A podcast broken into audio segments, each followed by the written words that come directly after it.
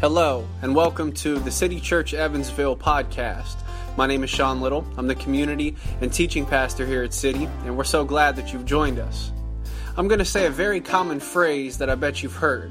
Whether or not you're a believer in Jesus, find yourself in Christian community, or connected to a local church. Here's that phrase God is good. Such a declaration can bring about intense emotional response, both positive and negative. Many wonder about such a sentiment when there is obviously so much pain, suffering, brokenness, and evil in the human experience and in the world. Well, bring whatever response you have to that declaration and consider today's sermon by lead pastor Jeff Kincaid entitled Goodness.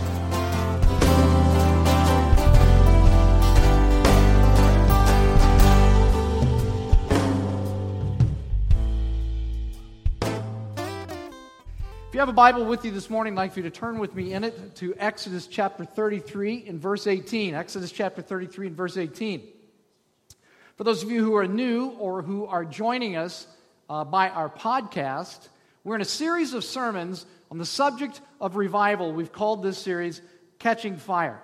And we've been examining from this passage in Exodus 33 the various stages of revival, the stages that are typical when God visits his people with revival. Now, one of, the, one of the changes that I have observed over the last 27 years that I've been in ministry is that people today are much more willing to talk openly about spirituality. When I first started in ministry, spiritu- uh, spirituality and conversations about spirituality were off limits. It wasn't fashionable to talk about. So, starting a conversation about spirituality with someone that was excruciatingly difficult. But today, there seems to be great interest in spirituality. It's not uncommon at all to hear a celebrity or a rock star or an athlete or something like that speak publicly about his or her spirituality. But the kind of spirituality that people are willing to talk about today is very different than Christian spirituality. And I think there's a reason for that. And I think a writer by the name of Derek Beres, he writes for a number of different publications, I think he captures why Christian spirituality is no longer in vogue. He says, any form of spirituality taken to be the ultimate truth, whether communally or personally, breeds fanaticism and intolerance. You see what he's saying? He's saying that Christian spirituality is too monotheistic, it's too absolute. He's saying that the kind of spirituality that is preferred in our culture is more of a polytheistic spirituality. In other words, it's a kind of build your own God spirituality. I create my own God that I worship, you create your own God that you worship, and we'll all be fine. Now, this isn't a, a really a new idea. This, is, this was also the religious philosophy of the ancient world. Every culture in the ancient world had their own gods, none were absolute. Each was limited in his dominion by the dominion of the other gods that the people in that culture had created. And in fact, this is the very religious philosophy that ancient Israel came out of, as we find them here in Exodus chapter 33. In fact, you may remember that back in uh, chapter 32, they had become impatient. The people of Israel had become impatient, waiting for their leader Moses, who had gone up a mountain to meet with God. And in their impatience, the people had crafted for themselves their own God, a golden calf. And they said, This is the God who brought us out of Egypt. And they worshiped this God. And this so angered God that he punished them for it, and over 3,000 people that day died. Now, why did it anger God so?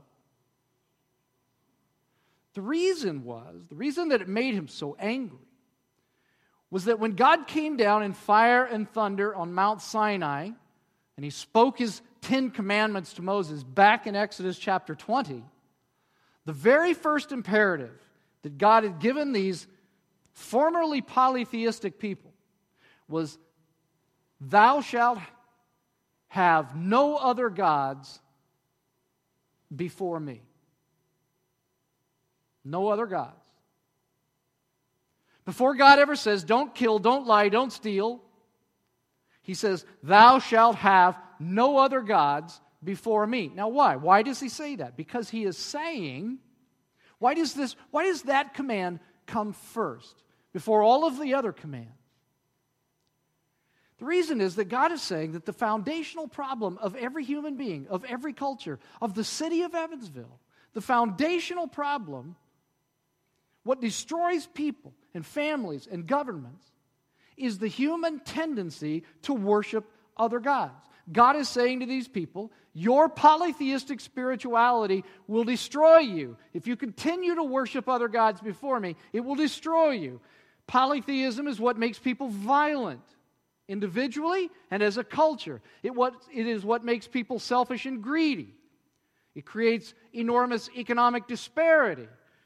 It creates racism. When you put other gods before me, it destroys families. It creates poverty and homelessness and segregation in your cities. Polytheism creates bitterness that divides people. In other words, the sin under every sin in our culture, the problem under every problem in our world is our tendency as human beings to worship other gods. And this is why we started this series a number of weeks ago. Many of us have begun to recognize that the problems in the city of Evansville, like the rest of America, are more than just political or educational or economic problems. Our problems are spiritual problems. And any change must begin with the people of God in the churches in the city of Evansville. And we've seen in chapter 33 that the first stage of revival is always repentance. See, we must recognize that even in this room, many different gods serve as the integrating centers of our lives. We worship in this room many different gods. Now, ultimately, the one God that we are to worship is the God of Moses. But many of us in this room worship other gods. And we must identify what those gods are and repent. We confess and we repent of that, of worshiping false gods. The second stage of revival is always prayer, asking God to show other people in other churches the same thing that their polytheism and idolatry is destroying them and this city as well. In chapter 33 so far, we've seen the people of Israel and their leader Moses do both of those things. But there's one final stage of revival.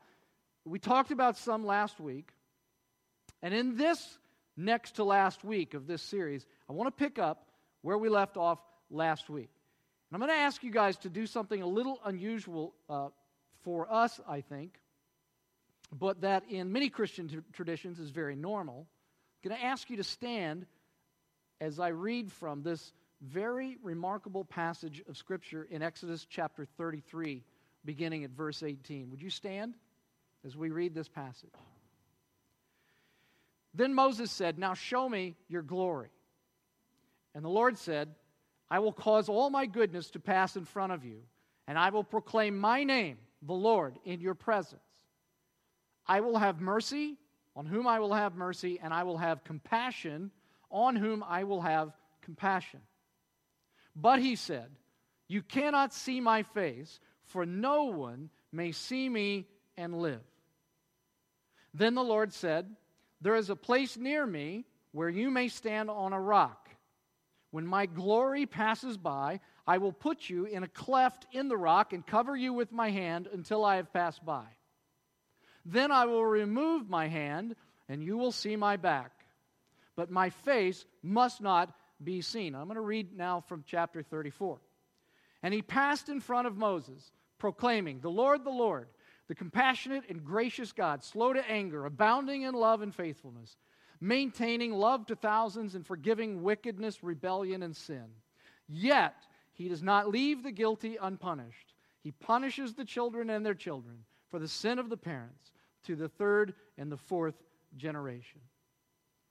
This is God's word. And all God's people said, Amen. You can be seated. Now, I want to reemphasize again, as I did last week, just how big and bold this request of Moses is. And let me just explain it this way. In the very near future, Israel is going to begin to worship God at their tabernacle. And behind a set of veils and thick curtains, the glory presence of God is going to dwell, separated from the people. But Moses is asking for way more than that. Moses is saying, I'm not satisfied with that. I want to see you face to face. I want to look right into your glory. Show me your glory. I want to see your awesome beauty, and I want to see it face to face. But notice that in, in verse 20, God says, You cannot see my face, for no one may see me and live. Now, for those of you who were with us last week, you may remember that we talked about the human need for glory. Glory, we saw, refers to weightiness, to significance. It refers to matter, to substance. And we all need that desperately. We need to know that we matter. We need to know that our existence uh, is substantive, not ethereal, that our presence here on the earth is significant, that we, that we matter to someone. But we said that our problem is that we tend to derive glory from other things that we have made into gods. Things like work and money and homes and belonging to the right social clubs, uh, power. These become the little g gods. These become the little g gods that we put before the big G God. We are polytheists by nature. We are idolaters by nature. But when we do that, when we practice polytheism, when we practice idolatry, as I said earlier, these little g gods destroy us, and not only us, but on a much larger scale, they are the source of every problem that we experience as a nation. What we need more than anything else is to see God's glory every one of us, to look into his face. This is what we need. And to see his love for us. And to let that love impact us in such a way that his glory becomes our glory. That's what we need. But what God is saying to Moses here is that the one thing that we need the most to see his glory, that's the one thing that we can't have. Because if we were to see God's glory, he says, we couldn't live. Now, why?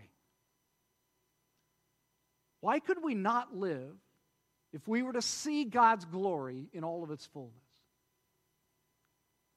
Well, I want you to, I want you to do just a little exercise for me here, if you would. And I want you to close your eyes. Just close your eyes. Some of you are way ahead of me. You closed them 10 minutes ago. That's not, that's not the kind of closing your eyes I'm talking about. Um, I want you to close your eyes and I want you to think of something, or perhaps someone, or maybe some experience that was so beautiful that it took your breath away. Like when it happened, when you saw it, when you maybe when you saw her, maybe when you experienced something you stopped breathing. Like you had to remind yourself to breathe. It was so beautiful. Whatever the situation or place or person, just bring that, bring that moment to your mind. Take just a minute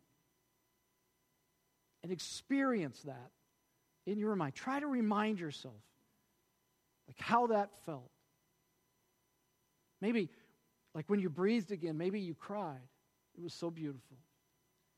Or maybe you laughed. Or maybe you were so traumatized by the beauty that you couldn't move. Okay, now open your eyes. Do you have that? Do you have it in your mind? Do you have it? Everybody? Anyone care to shout out what the experience was? Remember, this is church now, so keep it within those parameters. But anybody mind to shout it out, please? Birth of your grandchildren. Yeah. Anybody else?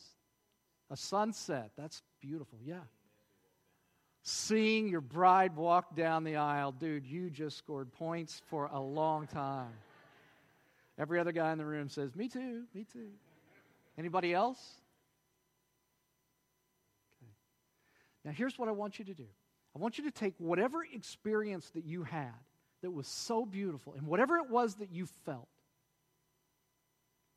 and I want you to multiply that moment times infinity. What you felt, multiply it times infinity. See, I think what God is saying to Moses is that the human body, because it has been so affected by sin, it is so frail that the human body could not withstand a full dose of his beauty without being completely overwhelmed by it, without being completely traumatized by it, without being completely consumed by his beauty. So much so that at the very least, our hearts would instantly stop beating, and at the most, we would be vaporized by his beauty. That's what I think God is saying to Moses. You can't see it in all of its fullness, face to face. You can't see my beauty. You can't see my glory face to face, or you will instantly die. And so God says to Moses, You can't see my face and live. But, but, that's not where God leaves it. He says to Moses, Here's what I will do. And he comes up with what appears to be a, a strange little ritual. He says, like, I'm going to put you on a rock, and on this rock, there's, there's a cleft in this rock that you can stand on and stand in. And I will cover you with my hand, and I will pass by. And he says, When I remove my hand, you will see just the back of my glory. Now, not only does this whole thing seem strange, but you might have noticed earlier that there was this interesting little switch that happened. When Moses asked to see God's glory in verse 18, God's answer in verse 19 was, I will show you my goodness. Why? Why that switch? Well, because in God's mind, his goodness is his glory. His goodness is what makes him so beautiful. In fact, so beautiful that all Moses is allowed to see for Moses' well being, so that he can keep living, is the back of God's goodness. Or a better way to think of it is that all that Moses got to see was the afterflow, uh, excuse me, the afterglow of God's goodness. The afterglow of God's goodness. And what, if you were to read ahead, you would find that Moses' face, as he came down from the mountain just after seeing the afterglow of God's goodness, was shining, and the people were afraid of him. And I want you to notice something else that happens. God says in verse 19 of chapter 33, He says, I will cause all my goodness to pass in front of you, and I will proclaim my name, the Lord, in your presence. And then, I don't know if you noticed it, but in chapter 34, that's exactly what happened. The text says that he passed, God passed in front of Moses, and he proclaimed, The Lord, the Lord, the compassionate and gracious God, slow to anger, abounding in love and faithfulness, maintaining love to thousands, and forgiving wickedness and rebellion and sin. Yet, he does not leave the guilty unpunished. And he goes on.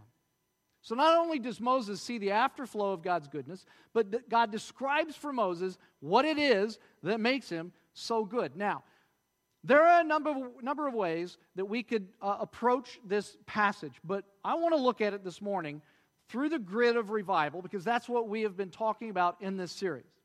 And I want to make three points to you. Here's the first one that I want to make that the final stage of revival, remember the first stage is repentance. The second stage is prayer. And the final stage of revival is an overwhelming revelation of God's goodness. That's what it means to see God's glory. God's people in revival get an overwhelming revelation of God's goodness. Now, I'm not talking about just an intellectual knowledge that God is good. I'm talking about an overwhelming, supernatural revelation of God's goodness that becomes a very part of your being. Like you get such an overwhelming, supernatural revelation of God's goodness that it becomes part of you through and through. Some people who have experienced this have even said that they needed God to stop. Like, it, like they, understood, they, they got this so clearly that they actually needed God to stop because if He didn't stop, he would, they would explode. Now, I want you to think for just a moment how would that change you? If you got, if you got just an overwhelming revelation of God's goodness, how would it change you? You would never need to worry again because you would know that whatever happens, nothing can shake you from the conviction that God is good and only has good intentions for you. You could say, Though you slay me, still I will worship, and you will mean you would mean it with all of your heart. You would be satisfied with God just for who He is, not for what He does for you. He would captivate you in a way that you have never been captivated. You would be enraptured by His beauty. You would understand that all of your longings are fulfilled in Him. Just being in His presence would be enough for you. You could be caught up in that for hours. You would live with a profound sense of joy that at the very heart of the universe is a God who is so good that you can be at peace. Your cynicism, your discouragement, your fears would find no place to take root in your heart. That's what would happen if you got an overwhelming revelation of God's goodness. Would you like that? Would that revive you? Would you catch fire? Would that make you want to express His goodness to the people around you? Of course it would. And last week, when I asked you to pray for revival for 40 days, that's what I'm asking you to pray for. That you would have an overwhelming revelation of God's goodness. And that God would give that same revelation, not just to you, but to City Church and to all of the churches in Evansville. Because that is when revival really happens. The final stage of revival is an overwhelming revelation of God's goodness within His churches that spills out beyond our walls and into the streets and creates a spiritual awakening in the city. That's the final stage of revival. Now, I can imagine that as you read this passage just a moment ago, some of you were saying to yourselves, wait a minute. There's a contradiction here in this passage. God says that He is good, and yet at the same time, He says that He's not going to leave the guilty unpunished. Now, He can't have it both ways. He can't be all good and all loving and also punishing at the same time. That's a contradiction. Well, would you write this down? God's goodness includes his wrath against sin. God's goodness includes his wrath against sin. And I want to explain that to you with an illustration. Because I, under, I know, I know that there are many of you that, that struggle with this. How can God be good and loving and yet punishing at the same time? In the early morning hours of November 10th, 2015, around 5:30 a.m., three Indianapolis men went on a crime spree. They broke into an apartment in which the occupant was sleeping and they stole car keys, a laptop, and a wallet. Then they went to another house where they stole TVs and another laptop. And they loaded them into the stolen car that came from the first apartment. But they weren't done. They finally arrived at the home of Davy and Amanda Blackburn. Davy and Amanda had moved to Indianapolis just a few years earlier to plant a church there. Davy was a pastor. Amanda was now 12 weeks pregnant with their second child, and their first, their 15 month old son, was inside. Davy had already left and gone to the gym. When the men broke in, one of the men hit Amanda with his gun and he stayed at the house while the other two drove off to retrieve money from an ATM using her card. Amanda charged at the man who stayed in the house, and as she charged him, he shot her somewhere in her upper body. Then he leaned over her body And he shot her again in the back of the head. And then he leaned further over her body and looked at her face, and he watched her bleed. Two days later, Amanda and her unborn child both died. Now, here's what I want you to do I want you to imagine that those three men were to come before a judge for trial. And no sooner than the trial began, the judge winked at the men and then he let them go free. Good judge? Is that a good judge? Of course, it's not a good judge. That's a terrible judge. No good judge would do that. And this is the reason that God must punish sin. It's the reason that he can never let sin ever go unpunished. He can never even he can never leave even one offense unpunished. It's because he's too good. A judge that winks at crime is a bad judge, and God is so good, he can't ever let anything go unpunished. He will not wink at sin. And I want you to hear me say this that if the church is to experience revival, we must repent of creating a God who is never wrathful. Many churches refuse to speak about God's wrath against sin. And some even wholly replace God with a God of their own making who never declares anything sinful and therefore never punishes sin. But when we do that, we are guilty of idolatry and polytheism. And we cannot see all of the glory of God when we do that. God's glory, God's beauty, God's goodness is seen not only in that He is all loving and forgiving and gracious and compassionate and merciful, but His goodness is also seen in that He hates sin. And we, as church leaders, must repent of creating a God who is never wrathful against sin. The first stage of revival is repentance. The, the second stage of revival is prayer. And the final stage of revival is an overwhelming revelation of God's goodness, which includes his wrath against sin. And finally, I want you to see this last thing from this passage. I want you to write this down. To see the full glory of God, you have to stand on the rock, just like Moses did. To see the full glory of God, you have to stand on the rock, just like Moses did. Here's what I mean. You remember that part of the passage that we talked about earlier that seems so odd when God had Moses stand and hide in the cleft of a rock? Remember that part?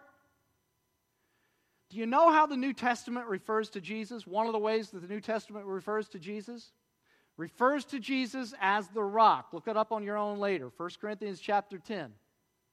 I want you to understand that Jesus Christ is the rock upon which Moses had to stand and the rock upon which we must stand if we want to see that God's goodness includes both his love and his wrath. On the cross, suspended between heaven and earth, Jesus Christ died on the cross to satisfy the justice goodness of God. God couldn't wink at your sins. Someone had to die, and so Jesus chose to die on your behalf. But on the other hand, when God poured out his wrath on Jesus Christ, he was doing it because he loved you so much that he was willing to sacrifice his son for you. And Jesus loved you so much that he was willing to sacrifice himself for you. And so you see, without the cross of Jesus Christ, without standing on the rock, you can't see that. If you don't believe in Jesus Christ this morning, you might believe in a very loving God, in a God who is always loving, a God that you have created. But you don't believe in a God who punishes people. You've crafted your own God. And I want you to hear me on this. You have crafted a God for whom it costs nothing to love you. Love always costs something. But you've created a God whom it costs nothing to love you. What good is that? Only on the rock will you see how incredibly loving God was. Without the cross, without the wrath of God poured out on Jesus, you can't know the extent of God's love for you, how much it cost Him to love you. You can't know that. And so it doesn't electrify you. The idea of God's goodness and His love doesn't electrify you, it doesn't change you. To see the glory of God, all of the goodness of God, you have to stand on the rock that is Jesus Christ. And that's the ultimate goal of revival. Not only to stand on the rock of, of Jesus Christ, but to see others stand on the rock of Christ and to bring other people to the rock that is Jesus Christ. The churches of this city need revival. And the rest of this city needs a spiritual awakening. And I'm asking you to pray, show us your glory. That as people and as a church, we would experience an overwhelming revelation of God's goodness that would change us, that would change every church in this city. And as a result, would create a spiritual awakening in this city in which people would begin to recognize their need for a Savior in the Lord Jesus Christ. Because the hope of Evansville is not in laws or governmental regulations, it's not in education or in economic policy, as good as those things can be. The hope of Evansville is the rock, the Lord Jesus Christ, the glory of God revealed. If you have never come to a place where you have believed upon the Lord Jesus Christ, perhaps you've heard of him, perhaps you've sat in church uh, many, many times, uh, perhaps you know that God loves people, but you have never come to a place in your own life where you have said, Yes, Lord Jesus Christ, I want to stand on you. Be my Savior. I believe that you are good. I believe that you love me.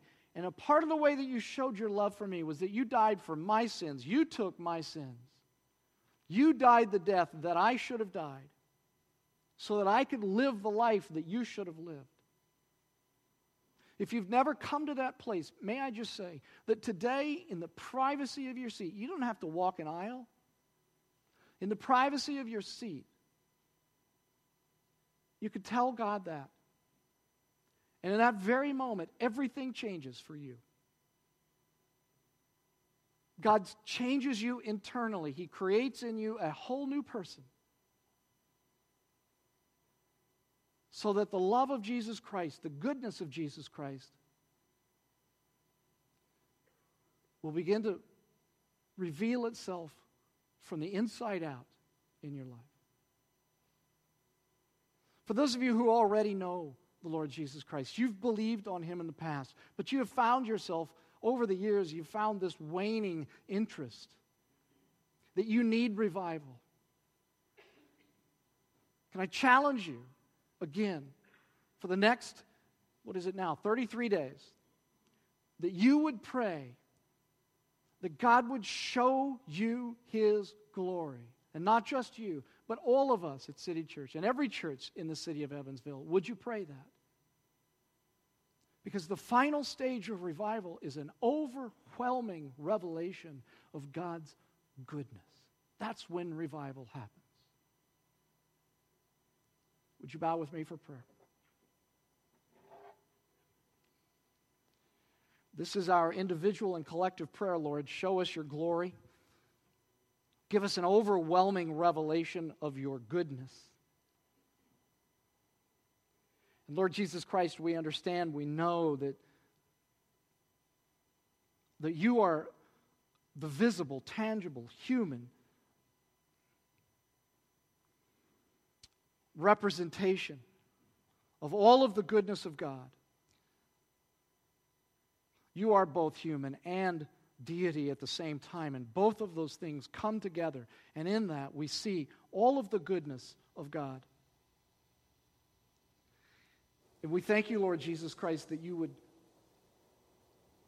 serve us, that you would submit yourself to the will of the Father to hang on a cross, to be suspended between heaven and earth, to allow justice and mercy to kiss in you.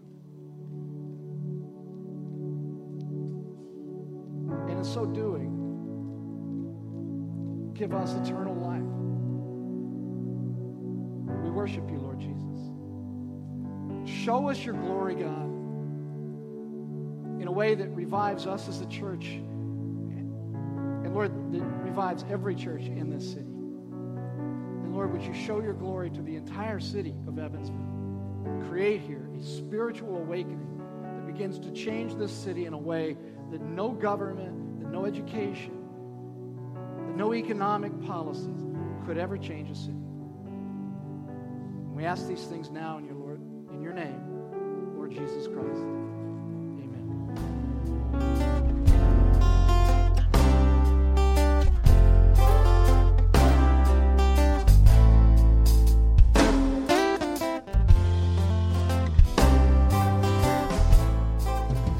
Final stage of revival is an overwhelming revelation of God's goodness.